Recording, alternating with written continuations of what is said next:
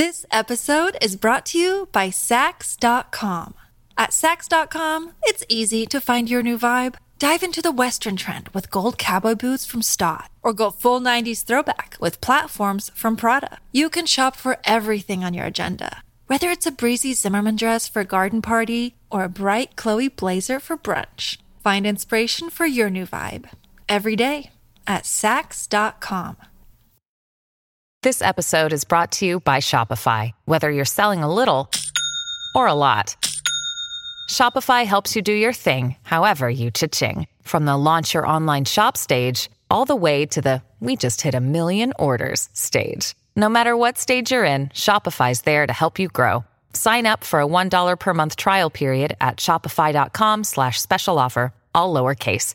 That's shopify.com slash special offer. Welcome to the New Books Network. Hello, and welcome to another book on the New Books Network. I'm one of your hosts, Dr. Miranda Melcher, and I'm very excited today to be interviewing Dr. Richard Thompson Ford about his fascinating book titled Dress Codes How the Laws of Fashion Made History, published by Simon and Schuster in 2021. This is, um, kind of as the title states, about the history of the laws of fashion, but that definitely does not do justice to the really cool things that are in this book, exploring how clothing is about identity and status, how that's changed over the centuries, um, how we get to today's ideas of menswear and women's wear, uh, the politics and the law that are wrapped up in all of these things that maybe we sometimes take for granted. So, Richard, I'm so pleased to welcome you to the podcast to tell us about your book. Thanks so much for having me. I'm really happy to be here. Before we dive into the many fascinating aspects of the book, though, could you maybe start us off with a bit of an introduction of yourself and explaining how you got to this book? Sure. So I'm a law professor, and among the things I teach are civil rights, anti discrimination law. I also teach a local government course that's about urbanism and the history and importance of cities and urban development. And those topics got me interested in two things. One is a look at the importance of culture, popular culture, in everyday life, the way law affects everyday life. Because typically, um, when people think about legal theory, they think about big constitutional law cases, you know, big momentous cases uh, that change the our understanding of, let's say, human rights. Um, but I'm interested in the way law affects everyday life and smaller things that people may not notice. Also, in the context of anti discrimination law and civil rights, a surprising number of cases involved dress codes in one way or another, disputes over rules about what people could wear, um, gendered dress codes that some um, men and women would resist, um, dress codes that regulated grooming and hairstyles that um, some, for instance, African Americans would resist, dress codes that prohibited um, natural hairstyles or hairstyles that were suitable to the texture of African American hair. Lots of cases about dress codes, religious dress codes, high school students resisting dress codes and asserting their um, rights to freedom of expression. And all of these cases uh, one of the things that struck me about these cases was that the courts didn't do a very good job, in my view, in understanding what was really at stake in these cases about dress codes. They tended to um, look at dress and fashion as trivial. Um, and sometimes the courts would even say, well, obviously this is trivial, um, except for the fact that it might affect um, some more important thing like the freedom of expression or um, race discrimination, for instance.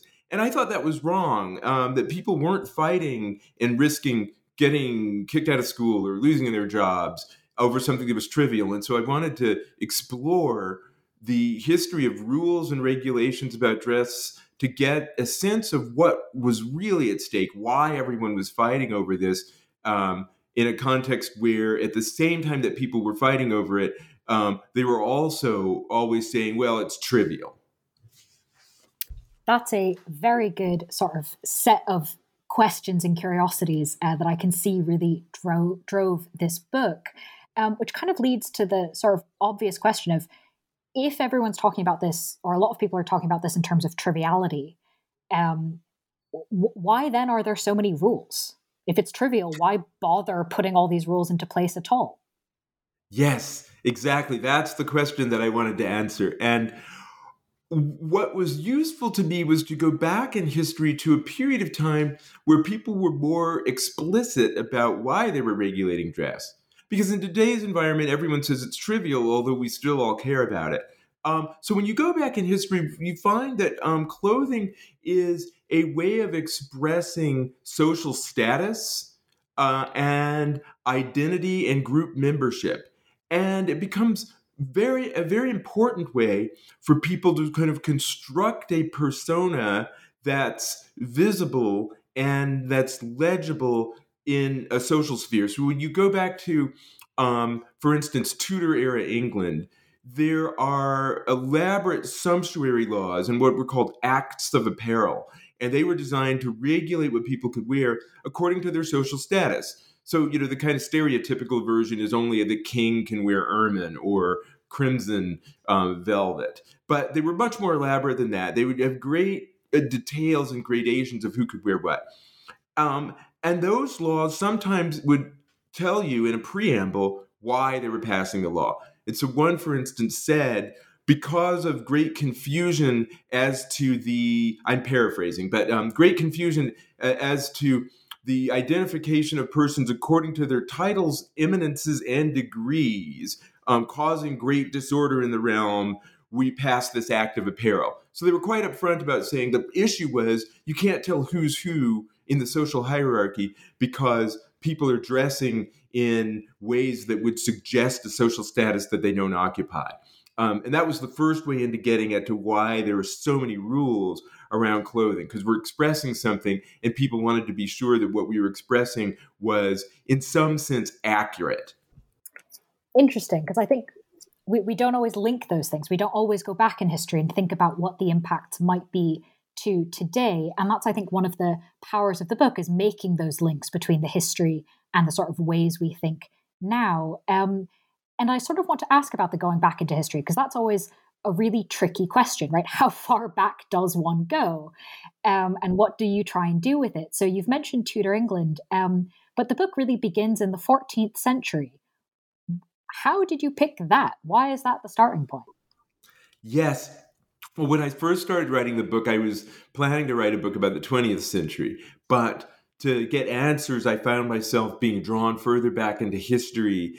And the 14th century turned out to be a great time to begin the discussion for two related reasons.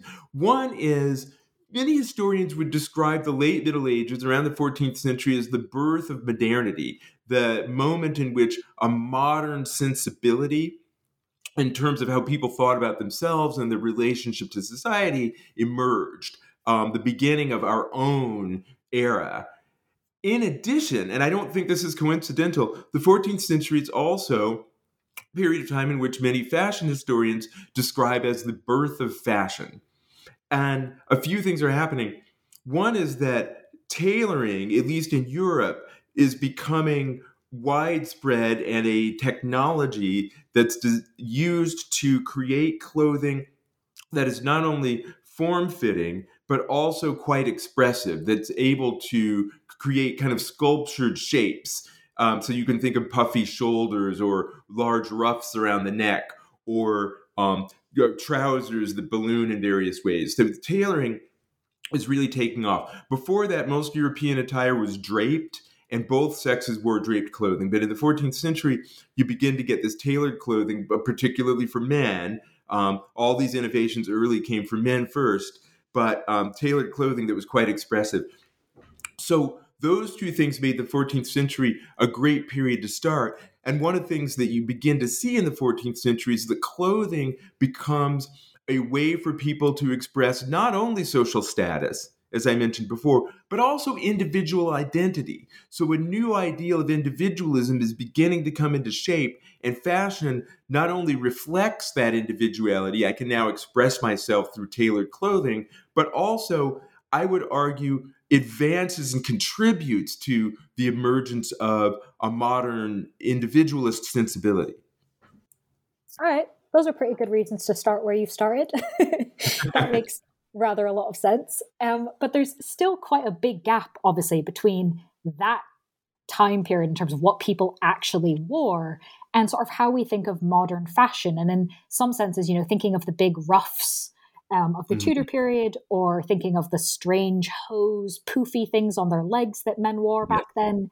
Um, that doesn't exactly scream modern. You know, the other idea of kind of people having like five dresses that they wear for multiple years, um, people not bathing that often. You know, there's a whole lot of reasons that on the face of it, that doesn't exactly seem to have a whole lot of links to now. So, mm-hmm. w- when did modern fashion emerge? And I guess more importantly, what enabled modern fashion to emerge?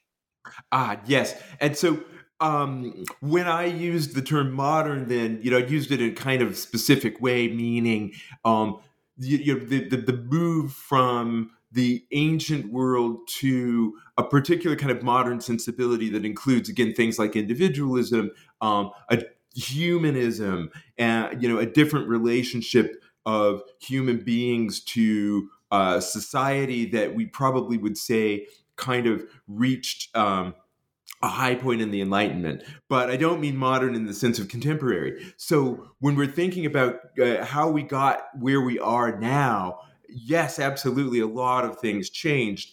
Um, technologies continued to advance, and so clothing became much more accessible to um, a wider range of people. This was particularly true earliest in the United States, where um, mass produced clothing, like the Brooks Brothers suit, for instance, made um, relatively refined clothing available to uh, people from a much greater range of um, incomes and social status than had been true in the past.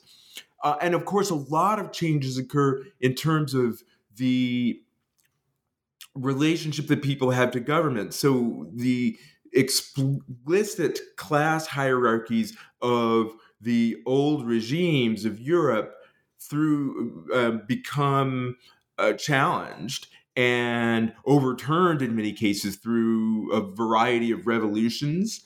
And what then emerges is a enlightenment sensibility that is at least expressly more egalitarian and more focused on ideals like industriousness and sobriety and rationality. And clothing comes to reflect that. So our clothing is evolving to go along with these political ideals. That's one of the things I want to trace through in the book. And so when you begin with um, as you say, the ruffs and the trunk hose and the elaborate clothing. This is a way to signify status in societies that value spectacle and in which status is a uh, formal uh, formal uh, attribute. As things move forward, status becomes expressed in much subtler forms, and it's related to again enlightenment ideals like rationality. So the clothing evolves away from sumptuousness and toward a sort of spare, toned down um, clothing. And so our modern sense of fashion is driven uh, in, a great deal by that. Now I could talk more about um, the the fashion industry. I, we could talk about that later. But that's an evolution from the early modern period, 14th century forward to contemporary times. We will certainly talk about the current fashion industry a little bit later, but I want to stay on this idea of sort of the evolution um, during the time period that we're sort of talking about in this. Um, these ideas of the rationality, efficiency, you know, all of these sobriety, as you said, um, of course, happening in the context of things like the Reformation, um, yes. the Industrial Revolution later on. Uh, and I think one of the things that maybe leads us to think of clothing as trivial is we don't always connect them with these kind of high politics events. Um, but of course, you do, thankfully, in the book. And one of the ways that that comes out is when you very helpfully explain where tailored clothing comes in, where that idea that we've gone from the trunks and the ruffs and somehow we've ended up with a suit. and yes. that doesn't really look like the clearest trajectory. So, how does that happen? Yes. Well, in the this late Middle Ages through the Renaissance, uh, status is expressed through kind of flashy clothing. And so when you look at the sumptuary laws, they're a lot about making sure that only elites can wear sumptuous clothing that is expensive, that's flashy, that expresses a certain kind of magnificence. That's what's valued. Um, and meanwhile, you have an emergent uh, you get skilled artisan and merchant class that's also trying to dress in this very sumptuous and elaborate way. That's one of the reasons that you get these sumptuary laws. Now, when we move forward into history, um, those that expression of magnificence is discredited in many environments. In England, um, Charles I is executed. There's um, you know uh, there there are a variety of political uh, uh, changes and revolutions that discredit the idea of aristocratic magnificence and replace it with um, first a religious ideal of asceticism and then also a new kind of aristocratic ideal of um, practicality and sobriety and um, a certain type of freedom. So uh, one example I use in the book is the, after um, the, the, there's a moment when it, this change, it, what some scholars describe as the great masculine renunciation, um, the clothing's getting more and more streamlined, and it's starting to look more and more like that three piece suit. Um, it's not there yet, but it's starting to move in that direction. Um, uh, English gentlemen are wearing something called a frock coat, which is a precursor to the modern suit jacket. Um, and it's not flashy and elaborate, at least not to the same extent. And this English gentleman's about to travel or travels to France, crosses the travel uh, the, the, channel to France, and um, France is still very much a courtly society with all of the trappings of old world aristocracy. And so, as an English aristocrat, he needs to dress in a manner that's befitting an aristocrat in France. And this is what he says. He says, um, I felt I felt so deprived of my liberty uh, that I felt that I'd been placed in the Bastille, and I longed for my loose little frock coat, for it leaves a man under no great restraint, but allows him to do as he pleases, much as our glorious Constitution. And so I thought that sentence encapsulated the relationship between political idealism and clothing. He had made that link. The frock coat was about freedom and the values of the Enlightenment um, and a lack of constraint, whereas the aristocratic garb of France was constraining and didn't respect um, individual liberties and made him feel as if he was imprisoned. And so, as those kinds of changes spread, the values of the Enlightenment, the values of human rights, um, you know, egalitarianism to an extent. You know, I don't want to exaggerate that because um, it's certainly not egalitarianism for everybody, but a leveling of express class hierarchies. The clothing changes along with it, and there's lots of examples of the abandonment of finery, of powdered wigs, of um, of, of trousers with stockings. All of these signify old world aristocracy and the something that looks more like the modern suit signifies modernity, rationality, progress, um, industriousness, civic virtue. Uh, ultimately, that evolves into what we now understand as the um, the three piece suit or the the standard business suit. So, one aspect of this evolution that I want to make sure we don't uh, accidentally gloss over is color. Because, of course, if we go back and think to the mental image of the ruffs and the trunks and the whatever, um, our image and certainly the actual historical um, texts and documents and paintings show us that men wore a lot of colors. Yes. And yet, when we think of the three piece suit, we have a much narrower palette that we tend to draw from. And so, as part of this evolution um, in the sort of types of clothes and the ideas behind it that you've very helpfully just described, these are part of, in a lot of senses, a kind of bigger thing that in the book you call um, the Great Masculine Renunciation, which is a yes. fabulous term. Uh, so, what is this? And particularly, why is it the masculine renunciation? Yes, great question. So the mas- the great masculine renunciation occurs as men start to cast off this more elaborate sumptuous showy attire in favor of streamlined um, and sober attire. So you know lots of things are going on but to kind of encapsulate it you have this shift in values in which men no longer want elite men um, no longer want to express their elite status in terms of um, conspicuous finery. And that includes color, to be sure. So you're moving towards um, blacks, grays, um, sober, a sober palette. All of this is re- reflecting this idea that masculine attire is practical.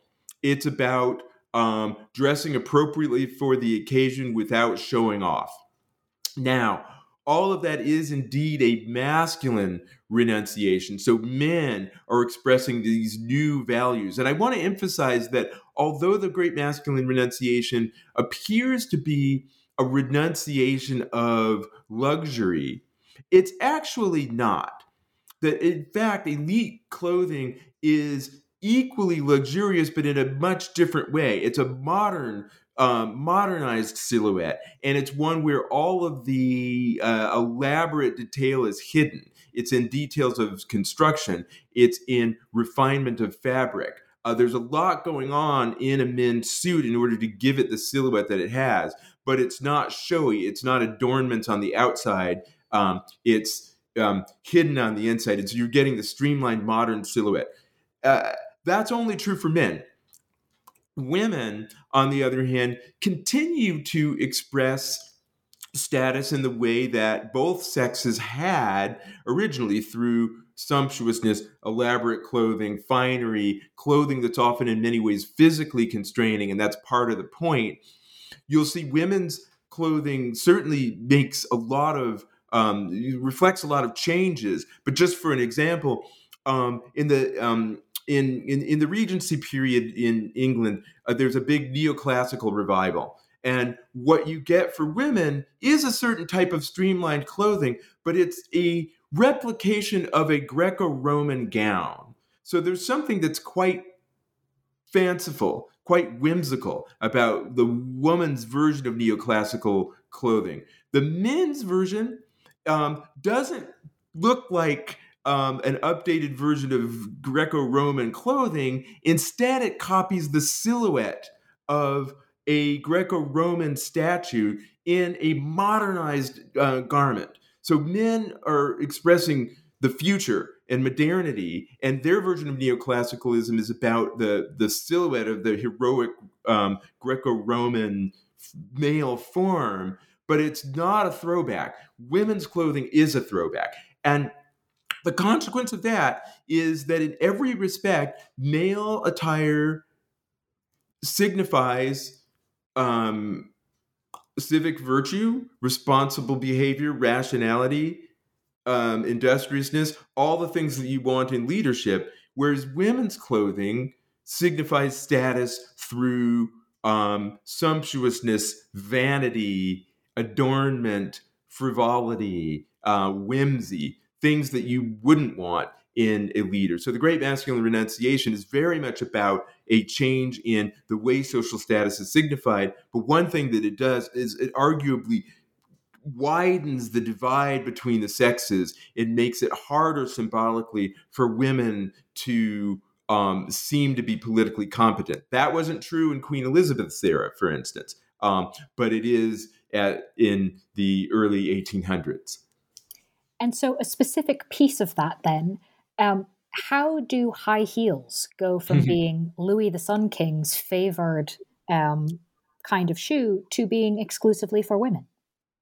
Yeah, that's one of the um, interesting evolutions. So, uh, one thing that we notice until the period of the Great Masculine Renunciation, you know, the mid 1700s, um, all of the biggest advances, the most fashionable styles, the sexiest styles are masculine styles. And women tend to follow. they copy little pieces of masculine style. But just, you know, a really easy example is that men wear tights and trousers. Women remain draped below the waist until the early 20th century. It's just almost um, mandatory women's attire is to be draped below the waist. So men are getting these new innovations. High heels are um, they're the footwear of Persian equestrians. There it's a heel that's designed to lock into a stirrup. And when these persian equestrians are introduced into europe they are virile. They're very sexy. Um, and the men begin to copy that style. So it's a masculine style that expresses masculine power martial power. Uh, but of course over time as fashion works, they become exaggerated. And so the high heels get larger they're less functional, they're more symbolic. When you get to Louis the Sun King and his you know, the, the famous portrait where he's wearing the bright red high heels, at that period of time, this becomes a powerful statement of um, aristocratic status, so much so that um, King Louis has to pass a decree that only people in his royal court are allowed to wear high heels with red high heels because everyone's copying them at that point. You know, again in this this mode of um, status emulation. Now, over time, women, some women, fashion forward women, daring women, begin to adopt elements of masculine fashion. How much they can get away with is always a negotiation and it's tense. Women will be severely punished for wearing certain elements of masculine fashion. And this has been a consistent through line. But um, some women will get away with adopting small elements of masculine fashion, and over time, that will become mainstream feminine fashions. So you see this first in the context of um, the uh, the the upper parts of women's garments where they adopt drape or excuse me where they adopt tailored elements. That's borrowed from men with menswear but then pretty soon you have tight bodices and tailored sleeves still draped below the waist. The women are also begin to adopt high heels and over a period of time they become more and more associated with femininity because they're associated with cons- conspicuous um, assertions of status. So when the great masculine renunciation begins to take hold, male high heels, high heels worn by men, are renounced in the same way that other forms of sumptuous, showy attire for men begin to be renounced um, brocades and silks and bright colors, as you mentioned before. All these things start be, start to become associated with discredited old values and also with femininity. And so men stop wearing them, which is such an odd thing to realize from the way that you've put it together. Again, we have these images that kind of, if we looked at them properly, we'd realize something had happened. Um, but at least it took me reading this to go, oh, wait a second hang on, there's something happening here. And all these pieces very much come together. And now, of course, we have the yes. Louboutins, which are pretty yes. much exactly what the Sun King was going on about, um, that are very much for women in a lot of senses. Yes, absolutely. I can't imagine that Christian Louboutin wasn't inspired by the that famous portrait of um, Louis the Sun King in his red heels. That that mm. just becomes a very powerful status symbol. Except mm-hmm. now, of course, it's a symbol of feminine sexuality rather than masculine sexuality. Mm. So, when you talk about things like Louis uh, had laws or rules saying, hey, don't all jump on my bandwagon, you know, these heels are for me, they're fancy, they're special. There were a lot of laws like this that you talk about in the book, regulating going back to Tudor England. There seemed to be a lot of these laws then of what fabrics different people could wear and that sort of thing. Did people follow these rules? Was it effective?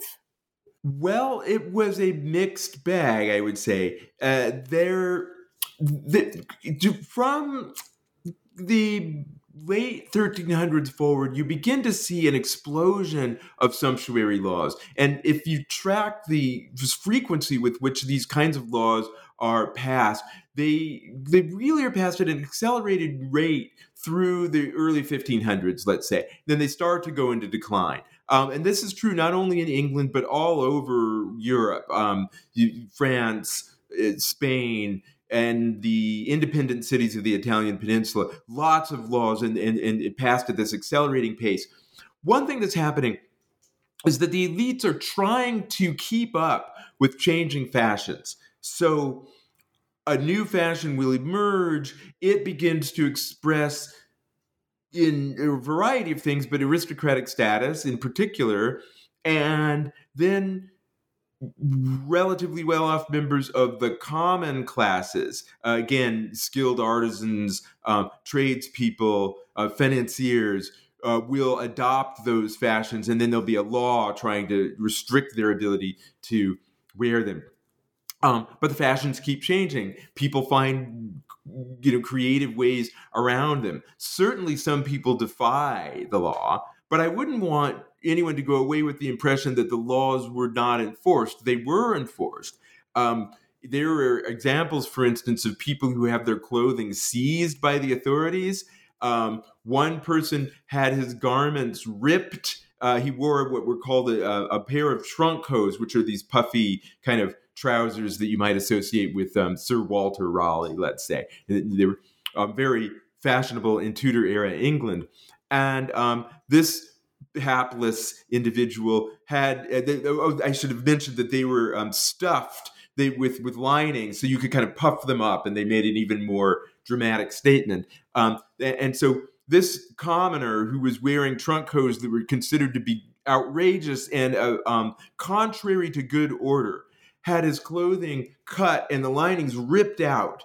And then, with the, the linings, the silk linings trailing behind him, he was marched through the streets of London as an example and, and marched to his place of residence where the authorities searched and found other offending garments which were likewise um, cut and torn. So, uh, the, uh, Queen Elizabeth, for instance, uh, uh passed a decree that guards would be placed at the gates of cities with a list of people according to their social status, and they would check to see what they were wearing and make sure they were complying with the latest sumptuary laws. So they were taken seriously, and there were real criminal sanctions involved. There were monetary fines uh, as well. Um, having said that, people find found lots of ways to continue to use fashion in order to express what they wanted to. And I think two things were going on here. There was certainly an attempt of people to pass themselves off as aristocrats when they weren't. Uh, you know, the Florentine patriarch Cosimo de' Medici, for instance, once remarked that one can make a gentleman with two yards of red silk. So there was this concern that anyone who could afford the appropriate clothing could um, pass themselves off as a member of the uh, aristocracy.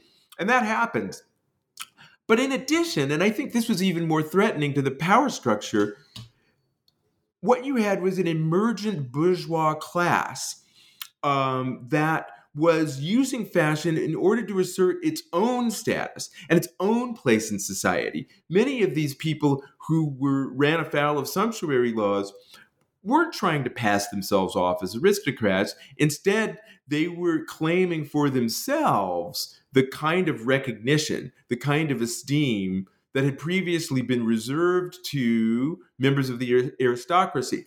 And ultimately, I think that was much more threatening to the social order than people trying to pass themselves off because it was actually an, a challenge to the hierarchy itself. Uh, so these laws were enforced in a variety of ways, they were resisted in a variety of ways. And I'd also want to suggest that over time, formal legal sanctions were supplemented by and then ultimately replaced by more informal rules that nevertheless served the function of regulating what people could wear and uh, assigning meaning to clothing. So you get lots of uh, informal ideas about decent clothing that would regulate, in particular, what women could wear. Also, ideas about um, social status as expressed through subtlety. And there were lots of etiquette guides that emerged, in the 1800s and 1900s, describing the kind of clothing that a well bred uh, gentleman or a well bred lady would wear. Uh, those two I count as dress codes. They may not be enforced through the coercive power of government, but they were certainly enforced through social ostracism, through reputation. Mm. This episode is brought to you by Saks.com. At Saks.com, it's easy to find your new vibe. Dive into the Western trend with gold cowboy boots from Staud, or go full 90s throwback with platforms from Prada. You can shop for everything on your agenda, whether it's a breezy Zimmermann dress for a garden party or a bright Chloe blazer for brunch. Find inspiration for your new vibe every day at Saks.com. Thank you for kind of explaining that because I think that's really important um, that we may not have laws that look quite the same today, um, but this idea of dress codes, I mean, the title of the book, is certainly not only the raiding someone's house and slashing their clothing, yeah. um, as dramatic as that is, um, but on this idea of kind of challenging the status quo. Um, before we get to the 21st century, there's one other bit of the historical bit I'd like to ask about, which is rational dress reform. Uh, yes. Uh, which I'd only been aware of on the women's side. Uh, I hadn't really been aware that there was a men's side. So I was wondering if you could explain kind of what was this particular challenge to the status quo and why did it fail? Yes, well, eh, you know, as as we were discussing, uh, women's clothing was kind of, in a sense, stuck in the past. Men were getting this modernized, streamlined um, wardrobe, and women had a variety of changes in fashion, but all of which were defined by um, sumptuousness, flamboyant, and cumbersome attire. And women began to rebel against this. So there was a feminist movement on, um, you know, I, I, write about it on both sides of the Atlantic, um, the, the United States and England, where women were resisting this kind of clothing in favor of what they described as rational dress. There was a rational dress society in England and in um, and in New England, in um, North America. Amelia Bloomer in the United States is probably the most famous figure for this, and she uh, devised a type of women's clothing that was a sort of pants uh, for women um, that were dubbed the bloomers. Uh, there were manifestos written, there were conferences, there were newsletters, there were lots of activity around this. And indeed, the bloomer became something of a popular fashion trend for a short period of time. But it was ridiculed out of existence. So, what you saw in the popular press was, um, you know, at first, some magazines tentatively embracing this new trend and saying, oh, that's sensible, or it might be a nice way for women to um, have more uh, comfortable and practical clothing. But then a real backlash, a ferocious backlash in which it was mocked and ridiculed, and you had um, people suggesting, "Well, next women will be smoking cigars and carrying canes, and you know the women will be proposing marriage to the men, and you know society will be turned upside down." And so it kind of got ridiculed out of existence. Um, and women's clothing continued to evolve in very slow and tentative ways toward modernity. Um, the first form of mass-produced women's clothing, you know, unlike the Brooks Brothers suit, for instance, was the cage crinoline, which was designed to kind of mimic the layers and layers of petticoats that women would wear in order to have puffed up draped clothing. Um, so this was a steel cage that could be you know kind of draped by just a thin skin of fabric. Now that's in one way an advance. It's less heavy um, and less cumbersome, but you know it still contains all of the symbolic um, messages of the older women's fashion. It's still cumbersome. Um, it's not a great advance. So these uh, uh feminist dress reform movements, when they were overtly political, it did fail. Now, I can give you an example of a women's dress reform movement that succeeded. And what's interesting is that we don't consider this to be a political movement. Um, instead we consider it to be a fashion trend, and that's in the 1920s and the emergence of what we think of as flapper fashions. So the flappers, uh, we now kind of imagine as frivolous um, jazz speakeasies in the United States. Um, you know, Daisy Buchanan from The Great Gatsby. But in fact, the flappers were the flapper style started with working class women. They were a racially and ethnically diverse group of women. They were suffragists they were people who were demanding a practical, streamlined women's fashion that in some ways mirrored the changes that men got during the great masculine renunciation. And these flapper fashions were the subjects of, again, a lot of ridicule, a lot of backlash, dress codes prohibiting the flapper fashions, all kinds of dire predictions about again the decline of civilization if women were allowed to wear these kind of streamlined form-fitting clothing. Some people thought that they were um, scandalously sexy. There one woman was called um, criminally attractive for wearing her flapper fashions and thought you know no man could be expected to resist the sexual temptation of a woman wearing a um, you know a slim skirt and then other people said that they were ugly and masculine and that no woman wearing these fashions could hope to get a mate. So they were kind of inconsistent uh, and contradictory criticisms, but they took hold. And ultimately, the flapper fashions were the first real successful reform of women's attire in a modern direction. But it wasn't ex- an expressly political movement. Instead, it was more of an implicitly political movement. Sneakiness, maybe, was the successful um, bit. And in some ways, I think that's very much kind of something we still have this idea of what genders should be wearing. It's there's sort of the explicit stuff, but there's also a lot of change that happens without necessarily the kind of strict laws and written down policies. Um, yes. of course, those are very much in sort of flux and intention. So, bringing this up to the 21st century, how do you see both the sort of formal and informal dress codes we have now dealing with changing ideas of gender? Yes. In today's environment, I think the challenge of the traditional gender binary in uh, clothing and self presentation is one of the more striking developments. And now, this isn't entirely new. Uh, throughout uh, history, certainly women traditionally borrowed lots of elements from masculine style. You know, since from the late Middle Ages forward, this has been one of the ways that women's fashion had um, evolved in an era in which societies were um, quite dramatically dominated by men and um, and and masculine privilege. And in addition, there have been significant instances in which men's fashion have borrowed from women's. Not as many historically, but some.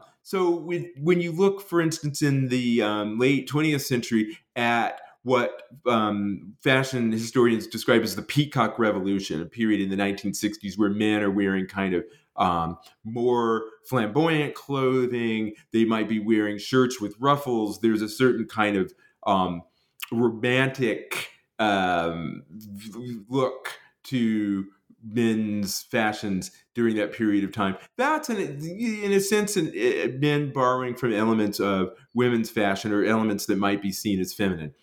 But in today's environment, it's much more dramatic because you have two things going on. One, you have um, a reuse of quite obviously gendered garments and a recombination in ways that disrupt or complicate the gender binary. Uh, you know, so men wearing skirts um, and other elements of, uh, or corsets, you know, other elements that had been for many um, many generations had been considered exclusively feminine garments. Women, men wearing high heels, maybe that's kind of back to the future in a sense, but um, you know, really quite obviously feminine um, clothing, uh, but with no attempt to look feminine. Instead, it's just I'm a man wearing as- aspects of feminine clothing. Um, that's new, and at the same time, you have a move toward what you might describe as gender neutral or um, gender ambiguous clothing, clothing that could be worn um, by uh, by either gender or by people that identify with neither gender. And um, now, again, that's not entirely new, but I think it's taken on a much greater significance, and it's being advanced in um, more more domains and in a more kind of explicit and aggressive fashion in today's environment than ever before. So I think this complication of gender norms is a real change and one that's going to be exciting to watch moving forward.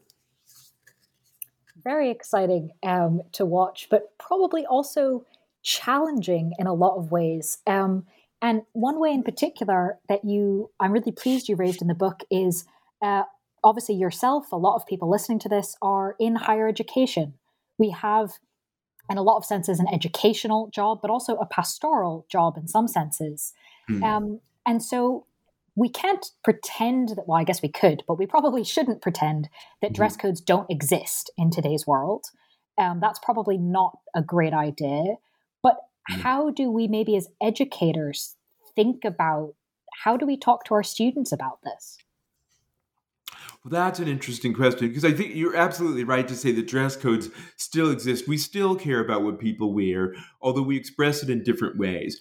You know, in in the academy, uh, one dress code is the norm that fashion is trivial and that serious and high-minded people don't care about it. So very often, almost inevitably, when I would give a talk about this, uh, there would be at least one person who would say, "Well, I I don't know anything about fashion, but um, you know, here's my question or here's my comment." But it was important for them to flag first off, "I don't know anything about it. I don't spend my time on this kind of trivial um, stuff." Now that requires one to dress in a particular way, in a way that would signify that you don't care uh, and to avoid things that might look like you do care too much. And so um, that's really just the contemporary version of the great masculine renunciation.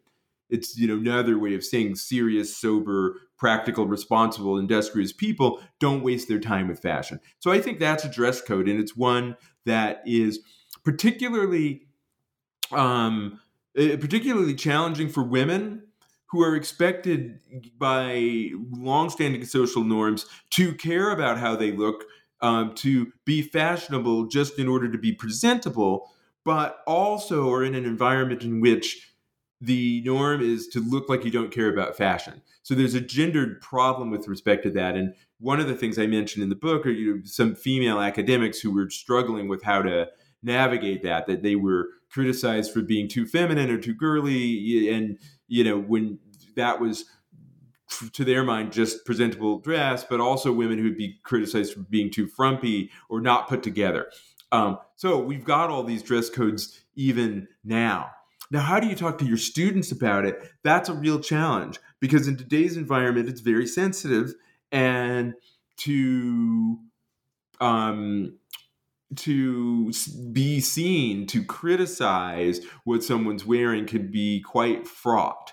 And yet, people will enter professional environments in which there are very important norms about dress and subtleties, things, um, subtleties of cut, subtleties of fit are really important. You know, I teach at a law school, and going into the legal profession, you, there's a really narrow range of appropriate attire that you can wear as a lawyer and be taken seriously.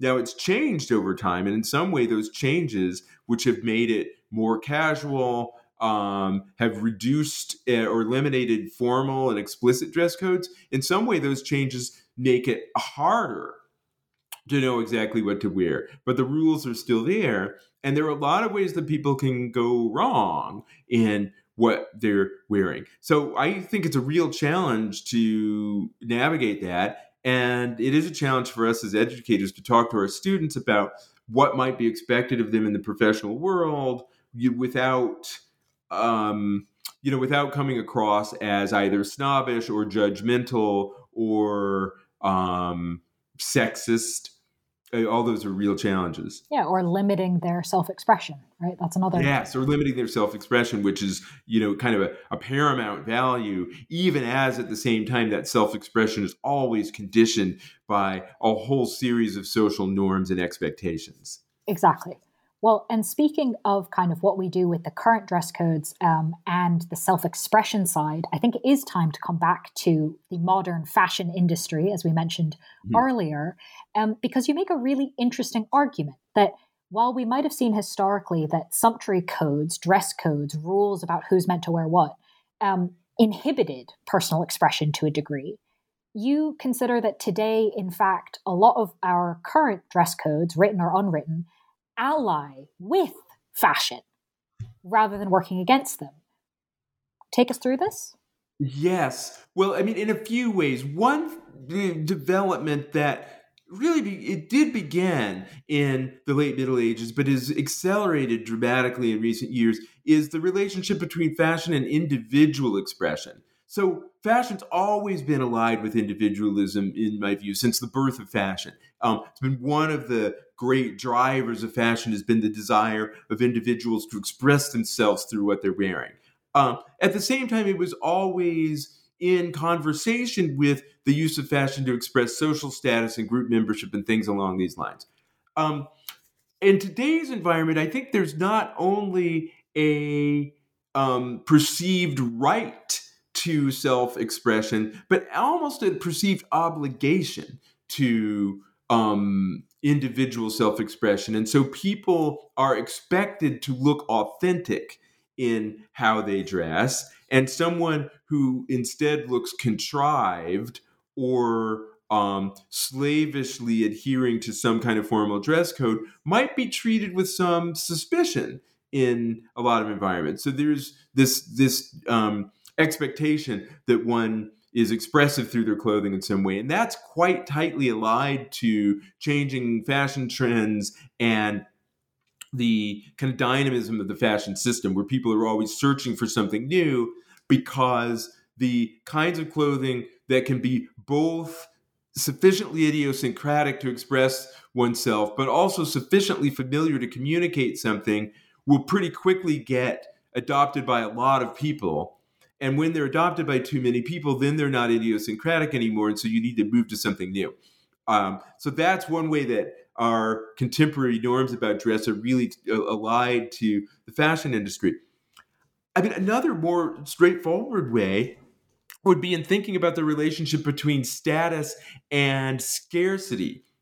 Now, in the late Middle Ages and Renaissance, scarcity and status were tied to the um, objective cost of the garments. So, imported garments, um, colors that were difficult to manufacture, precious metals and gems, these expressed high status because everyone understood that they were rare and expensive. Then the, the problem, of course, came about when people um, of different social statuses could begin to afford those things. And so the status um, communication was complicated. Now, in today's environment, you have mass production, lots of things that can be produced relatively cheaply, fast fashion.